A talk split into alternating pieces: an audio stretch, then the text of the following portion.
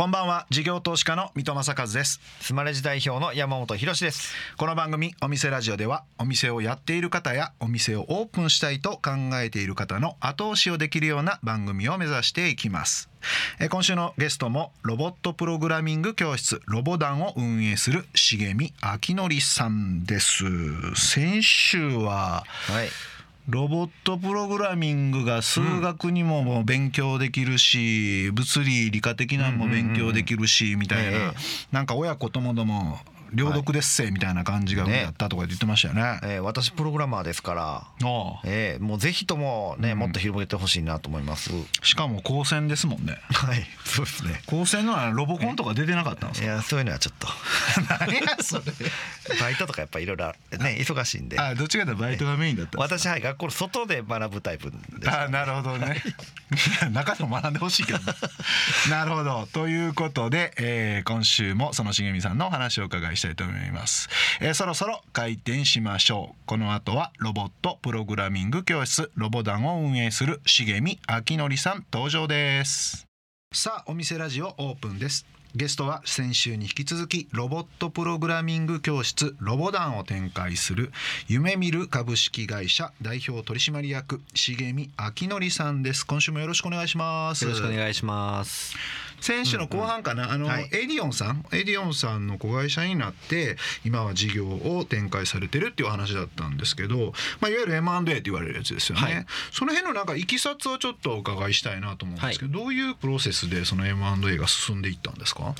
そうですね。業界がですね、うん。どんどんどんどんこう新規参入が増えてきたんですよ、うん。2018年ぐらいから。うん。っていうのも2020年から小学校でプログラミング教育必修化されるっていうことで、うん。まあそういろんなあー業種の方々が参入されてきました。で我々業界の中でトップ10ぐらいに入ったんですけどもやはりこう知名度おブランド力だったりとかそしてこの資金力っていうところに限界を感じ始めてました。っていうのもその親という立場に立った時にうん。子供にプログラミングをじゃあ学ばせようかなと思うとどこを選んだらいいか分かんないじゃないですか。うん。そうするとやはり安心したいんですよね。失敗したくないっていうことで。ってことはやはりこのブランド力がこの欠如しているっていうのはなかなか痛手だなというふうにも思いえまし。たしちなみにどういう大手が参入してきたんですか、もちろんあの大きなもうベネッセもそうですしベネッセクラスがはい Z あ界とかもそうですし。あじゃあもう塾、教材のトップメーカーが入ってきたみたいな。もうありとあらゆるところがどんどんあの参入してきてあのますし、うん。ちょうどいわゆるこのロボダンだけの専門店っていうのを、うん。えー増やし始めたのが2019年の春からですので、うん。どんどん展開していきたいんだけど、まあ、資金足りないなと。いうところで、まあ、資金調達とそのブランド力両方取れるのは何かなって考えた時に、まあ、いわゆる大企業から、えー、といわゆるその資金を調達できないかというのをあ考えてました。これそもそもでも1店舗オープンするのにいはい。くらかかるんですか、普通にや今は、えー、と僕らあの直営でやろうと思ったら、えー、と600万から800万ぐらいで全部済みます。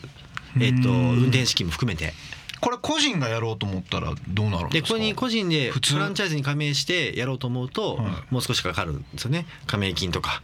じゃあなんですか？やっぱ1店舗やろうと思ったら1000万ぐらいやっぱ1000なんだかんだでかかるんですか？なんだかんだで。ただし、うん。これは物件次第なんですよ。はい要は普通に物件であの保証金で100万200万かかってくるじゃないですか。それも含めてになってくるのでやはりその物件によってそこの,、あの差は出るなというところです。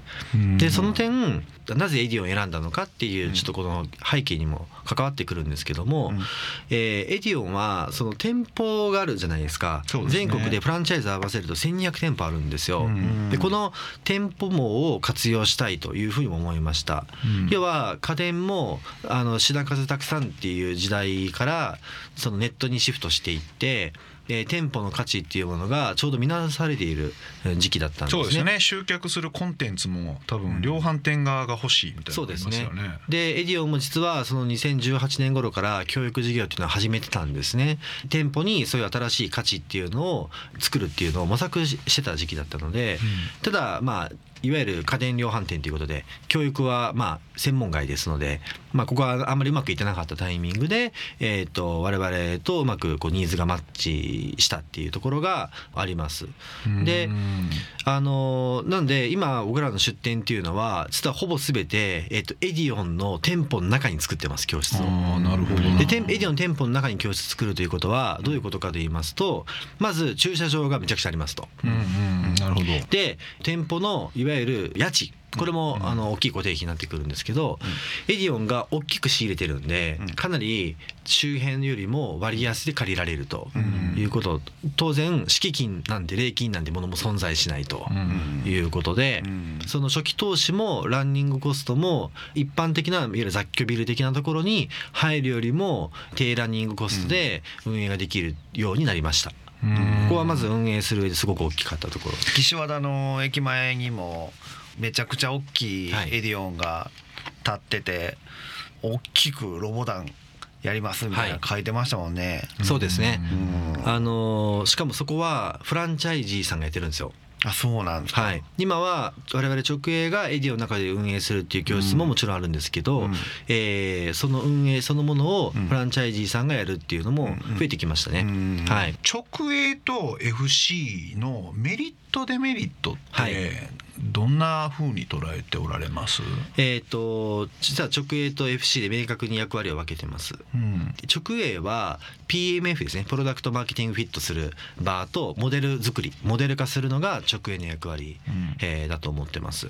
で、えーあとその広げる手段としてフランチャイズっていうのを使ってるっていうふうに明確に役割を分けてましてで直営はモデル作りえーですので、あのメリットとしては、いろんなことをトライアンドエラーできるっていうことですね、うんうん。えー新しい教材ができたりとかしてもすぐ試せたりとかする上で運営する上ではすごくフレキシブルにいろんなことがトライアンドでできると。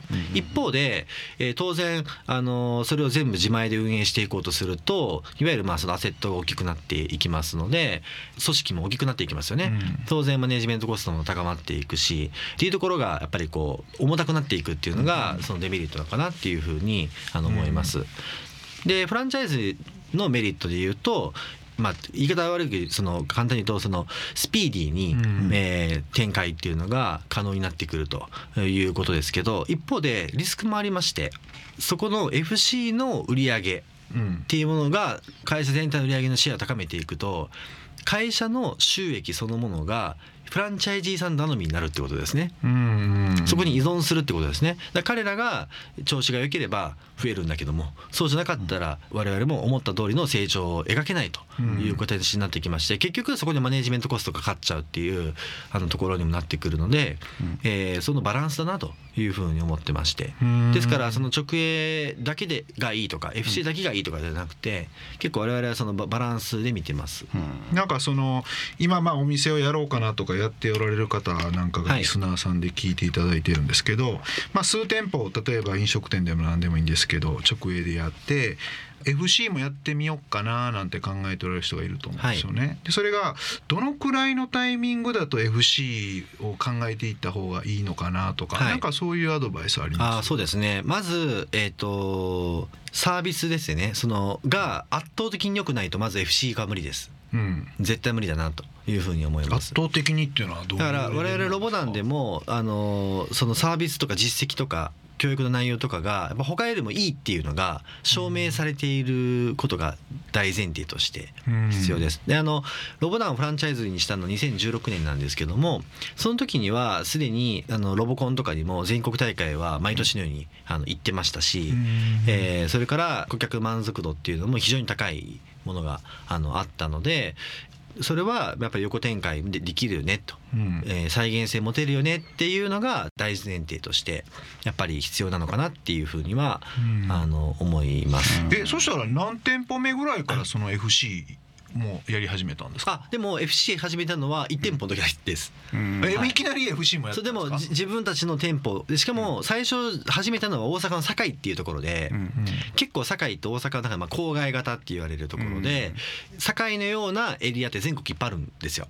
ちょっとまあ中間寄りっていうんですかね、マーケットで、えー、と成功するモデルを作ることができたっていうのが横展開。他の類似マーケットが全国にたくさんあったので、1店舗でも広げられるなっていうふうに。でもいきなり2店舗目から FC だってことはいですか、、でそれはあの同じ教育業界の、えー、と周りの経営者の先輩とかがあのロボダンの内容を見てそれめっちゃええやんと。であの自分たちもやらしてもらえへんかっていうのが結構複数声が上がってきて。あーでだったらちょっとテストでうんあのやりましょうかと。いうことで最初そこから始まりましあじゃあなんかこう FC やって集客 FC 受けてくれる人を集めに行ったんじゃなくって、はい。もうお声掛けがあってから FC 本部と立ちたそこからしばらくもう、えー、とリファーラルでしたね。で、うんその身近な人たちがいいサービスだよねとか これは自分たちでもやってみたいっていうふうにならない限り、うん。あの絶対 FC 化無理だと思います。ちなみに FC の契約ってどういう契約なんですか？売上の何パーとかあそうですね。我費々はあの授業料に対してちょっと会社によって若干違うんですけど10から15%ぐらいとのロイヤルティロイヤリティを本部に払うはい。感じ、、とシステム使用料っていうのが毎月お金1500円かかるんですけどこれは全額本部ですはい。じゃあアプリは、えっと、自動的に使ってもらってそれ全部本部管理の本部の売上で。すからフランチャイジーさんがあのの一番の付加価値っていうのは授業を直接教えることですので授業料がまあ彼らのその収益ですね。でそのうちそこからちょっと10%とか15%っていうのをいただくっていううんモデル。でお客様が教材費として使うその1500円は直接教室が何かしらサービス提供していないものになるので直接本部に入ってくるっていう、はい、ものになってます。FC もやって店舗展開していくからそんなに資金的にははい。なんかかからない気もするんですよ、はい。まあ直営増やしたっていうのもあるんですけど、はい。あとエクイティでも調達されてると思うんですけど、はい。借り入れでなんかある程度資金力っていうのははい作れたんじゃないかなっていうい気もするんですけど。やこれはですねまあ経営が力がなかったんじゃないかなと思います。ー。正直言って。先ほど1店舗からモデあの増やしていたっていうのがあるじゃないですか、はい。でこでもこれ実は明確にモデル化できてなかったなっていうふうに思ってて、はい。それはですから事業計画的な収益モデルみたいな収益モデルもそうですね、んんで集客のその再現性っていうのも当時はしっかりあのまだまだできてなくて、うん。意外とマンパワーに依存してる部分もあったなっていう。マンパワーっていうのはそのいわゆるオープンした校長先生みたいな能力にはい。左右されるみたいなはいとこですか、当時はそういうところもあって、はだからあんまりこう想定通りフランチャイズの加盟が増えていかなかったんですよ。いあやっぱりこういい教育してるんだけどすごい人に依存してるから自分たちではできる自信がないですっていうーところがやっぱりこう多かったんですよね。ですからあの本当はその資金調達していろいろ広告にかけたりいろんなものを作ったり本部を構築するために人を入れたりこれは伸びることを前提に、うんえー、と作ってたんですけど全然伸びなかったんですよ。でそれでやっぱ、まあ、当然あの赤字になったりとか苦しかった時期っていうのがしばらく続きました。やっぱエディオングループに入ってから、うん。えーどうやってこうより収益を高めていけるかどうかっていうのを、うん。エディオンからもすごい学ばせていただいてまして、うん。はい、ですからエディオングループに入ってからうちの会社って売り上げも倍以上になってるなってるんですよこの2年ぐらいで。はい。ですごいエディオンのノウハウっていうものを教室と売るお店でちょっとこう違うように見えるんですけどもやはりその店舗のマネージメントの仕方とかそのノウハウっていうのを活かせる部分がすごくあって、うんえーエディオンにめちゃくちゃ学ばせて学ばせてもらってますね。お送りしているのは重見さんのセレクトの一曲。この選曲理由は何でしょうか？はい。まああのすごいこう青春時代からそれから起業するタイミングとかでよく聞いていたんですけどもあのもう難しいかなとかくじけそうになった時に、うん。まあ、結構この人生とかこの起業とかもなんかまだまだ終わりじゃないぞと。あのずっと続く旅だなっていうふうにこうのを気づかせてくれる曲ですごい勇気をあのもらった曲だったので選ばせていただきました。いいですよね。私も学生時代よく聞いてたな。はい。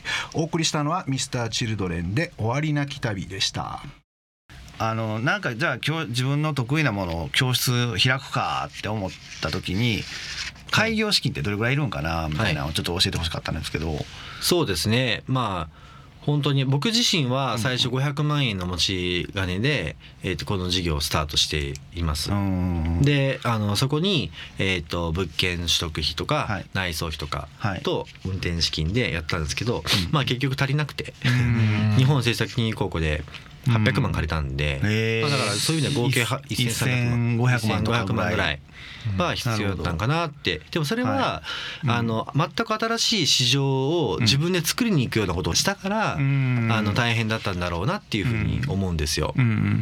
例えば塾とかはすごくやりやすいと思うんですよ。ニーズがあるじゃないですかもともとそういったものだったら、まあ、極端な話、うん。塾だったら自宅でもやろうと思ったらできるじゃないですか。ですね。から、あのーそういう分かりやすいものだったらもっと簡単に低コストでできるんじゃないかなっていうふうに思います。どういうふうにしてこの集客の見込みとか売上げの見込みとか作ってたんですか、えーっとやりたい教育だったらあのやりたい教育があってこれで大体どれぐらいの時間が1回あたり必要なのかっていうのを考えるんですよ。うんで、あまあ、1ヶ月これぐらいの時間はかかるなと、じゃあ1回あたり何時間ぐらいだな、うん。そこに1時間あたりの単価っていうのをかけるんですね。うんうん。でこの1時間あたりの単価っていうものはうんうん。他の習い事をむちゃくちゃ研究しました。はいはい要は習い事ビジネスなので、スイミングなのか、うんえー、と例えば英会話教室なのかとかうんなってくるんですよ。うんで例えばスイミング教室とかって月謝がなんか6,000,7,000円安いんですけど、うん1回あたりの人数めちゃくちゃ多いんですよね。大箱でやるからですね。大箱でやってしかもあの一人のコーチでめちゃくちゃたくさん見るじゃないですか、子供たちを。マンツーマンだったらめちゃくちゃ単価上がりますよね。そうです。ですから、あの一人でたくさん人数見るのか、一人で少人数見るのかで、えっ、と一人当たりの顧客の単価が変わってくるんですよ。売上一緒でも。うん。で我々僕がやろうとしたモデルっていうのは一人の先生が少数で、えーとやるっていうモデルだったので1時間あたりの単価っていうのはやっぱ上げざるを得なかったんですよね。で参考にしたのが英会話教室、えーだだったんですよ。とかあとその個別指導塾とかも大体23人ぐらいに対して先生ついてくるのでその単価っていうのを見た時に、えー、と2500円ぐらいが相場だったんで2000円2200300円にしたんですね。うんで今は3000円ちょっと超えたぐらいですね一人当たり1時間。売上が一人当たり1時間2500円とか3000円ぐらいってことですね、はい今のうち3000円数百円。うん。ロボダンみたいにその3.5年ぐらい続けてもらえるようなうん。サービスもあれば例えば塾だったらはい。受験終わったら一気に抜けるじゃないですか。あー確かに。はい、ですから、あのー例えば5分の3ぐらいが抜けちゃうとか、な抜けたりするわけですよ6割ぐらいが。そういうモデルだと毎月めちゃくちゃ集客し続けないとしんどくなっていくのであまり積み重ならない。ただ受験産業はめちゃくちゃ単価が高いんで、うん。えー、と成立するみたいなところがあったりしますね。うん。あの今後の野望というか予定というかはい。計画みたいなのあられたりしますか、そうですね、あのー今エディオングループっていう形になってますので、このエディオンのあのリソースをどんどんどんどん活用していこうと今してます。ですのであの私自身がまずこの夢見るの代表でもあるんですけども、うん。実はエディオンにも教育事業部っていうのがありましてー。今そこの責任者をやってます、はい、ですので社長兼サラリーマンみたいな。へーすごいな。二足のわらじを履いてます。でそれは何のためにやってるかっていうとやはりグループの子会社の一社長とそう本体のやっぱり部長とではちょっとやっぱちょっと格が違うところがありまして、えー本体の部長になることで本体のリソース店舗のリソースもそうですし、えー今先ほど申し上げたようにその営業に入ってから資金面とえーそれからブランド力っていう話をしたと思うんですけども資金面は当然えー支援も受けながらできるようになりました。でじゃあブランドって何なのかってなった時にそれはいろんなメーカーさんとか企業さんとタイアップできることなんですよ。ああなるほど、はい、例えば今年の春。ロボダンのあの教室の体験会ではエプソンとのタイアップなんですよ。ああなるほど、の。はい。確かに。家電メーカーさんとか特にあの PC 周りのメーカーさんとかって組みたいなって感じですよね、まあ、いろんなあの企業ネットワークをうん。活用して、うん。ロボダンの価値っていうものをどんどんどんどんこう膨らましていこうと。そしてその価値が膨らむのであのよりたくさんのあの人たちにうん。届けることができるようになっていくよねと。うんいうことで、まあ、そういう企業とのアライアンス。それから、えーまあ、いよいよそのエディオンの中での教室のモデル化っていうのがこの2年かけてやっとできたんですね。はい。今も10教室以上あのエディオンの教室だけであるんですけども。でこれをここから広げていこうというフェーズがこの2022年度から2023年度になります。ここからいよいよ拡大期っていうところに、えー入ってきましたので、なんかじゃあ全国のロードサイドのエディオンにロボットダーンっていうのが結構看板ではい。出てくる時代が近づいていく感じってことそうですすね。でよね。できるだけ、あの早く教室がたくさん増えてくると、うん。なんかどこの教室がいいんですかみたいな風に、あの聞かれることもあのあるんですけども、えー直営の方がいいんですかとかフランチャイズはどうなんですかってなるんですが、まあ、我々ロボ団全体で、えー民間のプログラミングスクールの顧客満足度アワードっていうのがありましてでその2021年にあの最優秀賞に選ばれてますので。えー、1位ってことですか？そうですね。トップオブロボットプログラミングってことですね、はい、あのどの教室にお越しいただいても、うん。えー安心して最高のクオリティが受けれますよと、受けられるんじゃないかなというふうに思ってます。はい、じゃあ私も子供ができたら会話させさせていただきます。ぜひよろしくお願いします。じゃあはい。1位のその重見さんにですね、はい。毎回この質問で最後あの締めくくらせてもらってるんですけれどもいいでしょうか、はい、えー、重見さんにとってお店とは？えーサードプレイスです。サードプレイス、はい。スターバックスみたいな感じですね。うんはこれは明確に言ってまして、いはい。子どもたちにとって家があって。でもう一個学校っていうのがあるんですね、うん。でこの放課後の第三の場所っていうところでサードプレイスっていうのを呼んでます、あの私は小さい頃そのミニ四駆のあの模型店が実はサードプレイスだったんですけどもまあそこに行くと、えー違う学校の子たちともつながることができてでちょっと尊敬できるすごい大人の方うちだったら大学生の子たちだったりとかあとその教師長だったりとかそういうあのキラキラ光る人にも出会えて刺激になってもっともっと学びたくなるそういう場所を、えーサードプレイスと僕らは定義していますのでここはちょっとオンラインではなかなか代替できない領域だなっていうふうにうん。あのまだまだ思ってますので、まあ、このサードプレイス磨いていきたいなというふうに思ってます。うーんそうですね。いいですね。多様性の時代だからいろんな人とコミュニケーション取れるような場ってすごい大事ですもんね、はい。えー、2週間にわたりまして非常に学びあるお話ありがとうございました、えー今回のゲストはロボットプログラミング教室ロボ団を運営する重見明則さんでした。ありがとうございました。ありがとうございました。事業投資家の三戸正和とスマルジ代表の山本博でお送りしてきました。お店ラジオそろそろ閉店のお時間です。はい来た。えー今日も留守番電話が入ってます、えーこの番組ではお店の方からの PR メッセージが留守番電話という形で届きます。それでは聞いてみましょう水戸さん、山本さん、整ってますか？三軒茶屋にあるサトレ整えるの春樹です。国内初となるパーソナルトレーニング、パーソナルサウナという夢のコラボを実現しました。水戸さん、山本さん、一緒にトレーニングで整え、サウナでも整えましょう。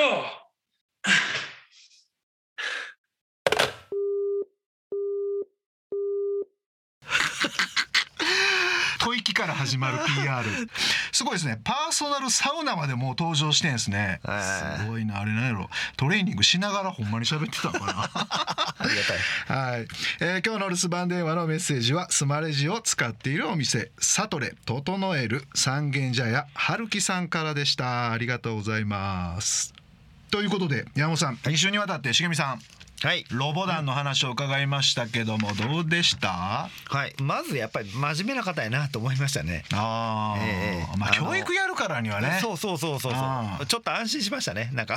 安心した。不安やった。いや不安というかね、はいうん重見さん僕前から知り合いなんですけどね、はいはいはい。その真面目な話そこまでちゃんとやったことなかったから、だって M&A だなんだ資金調達だはい。みたいな深い話って意外と聞けないですもんね。ね僕120店舗もやってるって思ってなかったんですよね、はい。なんでこんなすごいバーって伸びたんかなっていうところが、あのそのまあエディオングループに入ったっていうのもありますし、あとフランチャイズへの取り組みっていうのをかなり時間をかけてやってらっしゃるなみたいなのがちょっと垣間見えましたね。はいそうですよねだからまあ IPO、IPO って全員が一人でやるっていうよりかは、もうこれからは M&A みたいなんでコラボレーションしていくって結構大事だったりしますよね。M&A 大事ですよね。そうですよね。はい。えーさてお店ラジオでは番組の感想や我々二人に対する疑問質問など皆さんからのメッセージもお待ちしています。メッセージの宛先はメールアドレスお店アットインター FM.jp お店アットインター FM.jp までお送りください。それではここまでのお相手は水戸正和と山本博でした。お店ラジオまた来週ご来店をお待ちしています